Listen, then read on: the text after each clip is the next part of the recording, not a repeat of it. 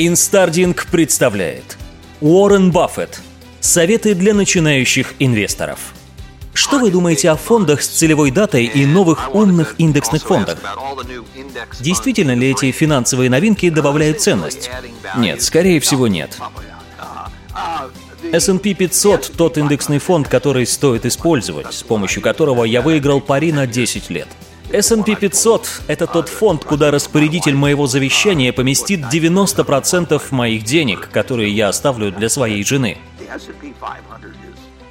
Он представляет, грубо говоря, 80% рыночной стоимости всего того, что можно купить в США. Это больше 20 триллионов долларов. То есть вы инвестируете в Америку. Послушайте цифру, которая сведет вас с ума. Я купил свою первую акцию, когда мне было 11 лет. Это было в первой половине 1942 года, вскоре после Пёрл-Харбора. Это обошлось мне в 114 долларов и 75 центов. Я купил тогда три акции.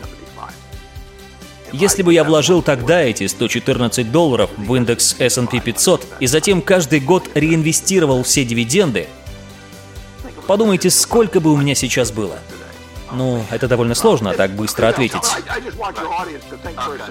Готовы услышать ответ? Около 400 тысяч долларов США. То есть ребенок, который накопил 114 долларов, убирая снег или выгуливая собак, к старости имел бы 400 тысяч долларов. Это Америка, это не я такой. Это сильнейший попутный ветер, который американская экономика дарит каждому инвестору. Рынки падали много раз за все время. Люди паниковали. Заголовки газет были просто ужасные. Казалось, что мы даже проигрываем Первую мировую войну. Но Америка — это мощная экономическая машина, которая работает с 1776 года и продолжает работать до сих пор. Вам не нужно покупать, чтобы продать через год, два или три, так как в этом случае вы можете потерять деньги. Но если вы инвестируете в долгую на 10-20 лет и продолжаете покупать индекс S&P 500, не обращая внимания на весь остальной мусор, который вам пытаются продать с высокими комиссиями, вы станете очень богаты. Как вы думаете, подобная доходность может ожидать нас в будущем? Компании в индексе S&P 500 зарабатывают больше 10% к своему капиталу. Часто больше 15% ежегодно, из года в год. Из года в год они зарабатывают и с демократами у власти, и с республиканцами. Ваши деньги всегда приумножаются, и плюс они диверсифицированы среди множества компаний, поэтому у вас все будет хорошо. В последнее время на рынке увеличилась волатильность, и среднестатистический розничный инвестор просыпается с мыслями, а что же ему делать? Это многих пугает.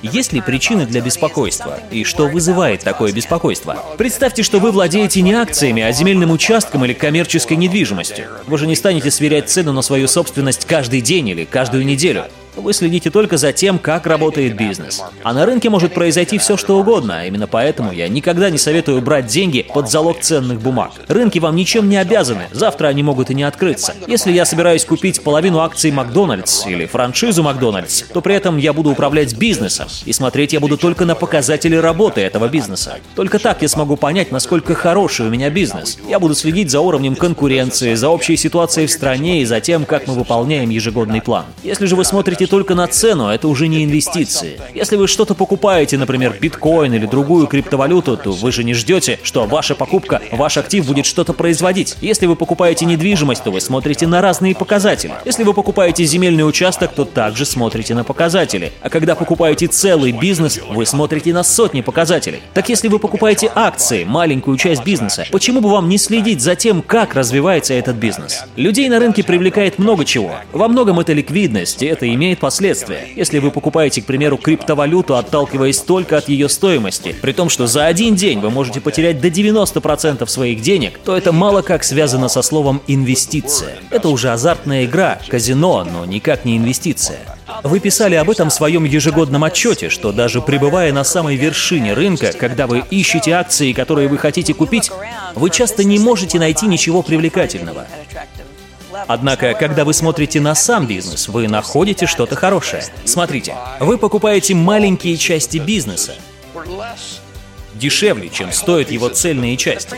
И как инвестор вы получаете приличную скидку. В сравнении с тем, если бы вы покупали весь бизнес целиком.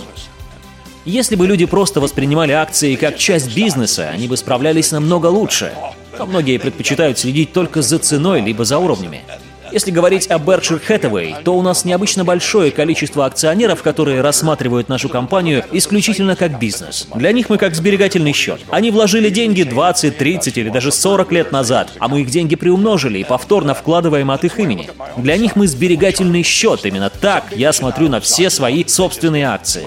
А некоторым лучше вообще не инвестировать в акции. Если вы начнете творить глупости просто потому, что цена упала, вам вообще не следует покупать акции. А вы имеете в виду продавать акции из-за падения цены? Да, продавать акции из-за падения цены. Допустим, вы покупаете дом за 20 тысяч долларов, а на следующий день кто-то приходит к вам и говорит, я заплачу вам 15 тысяч. Вы же не продадите его только потому, что за него предлагают 15 тысяч. Также вам нужно поступать и с акциями. Некоторые люди просто эмоционально или психологически не подходят для того, чтобы владеть акциями. Но, думаю, многие из них научатся на своих ошибках. По-другому в бизнесе никак.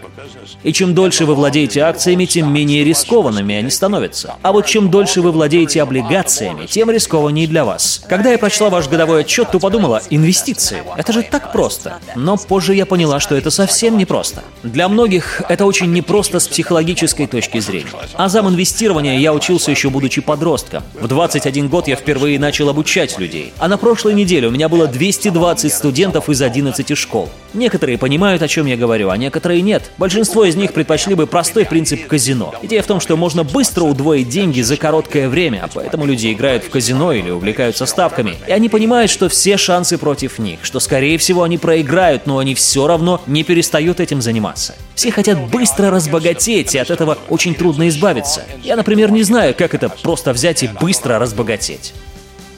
Вам не следует продолжать заниматься инвестициями до тех пор, пока вы не сможете наблюдать за падением своих акций на 50% без паники. Сегодня в тени отдыхает тот, кто посадил дерево много лет назад. Уоррен Баффет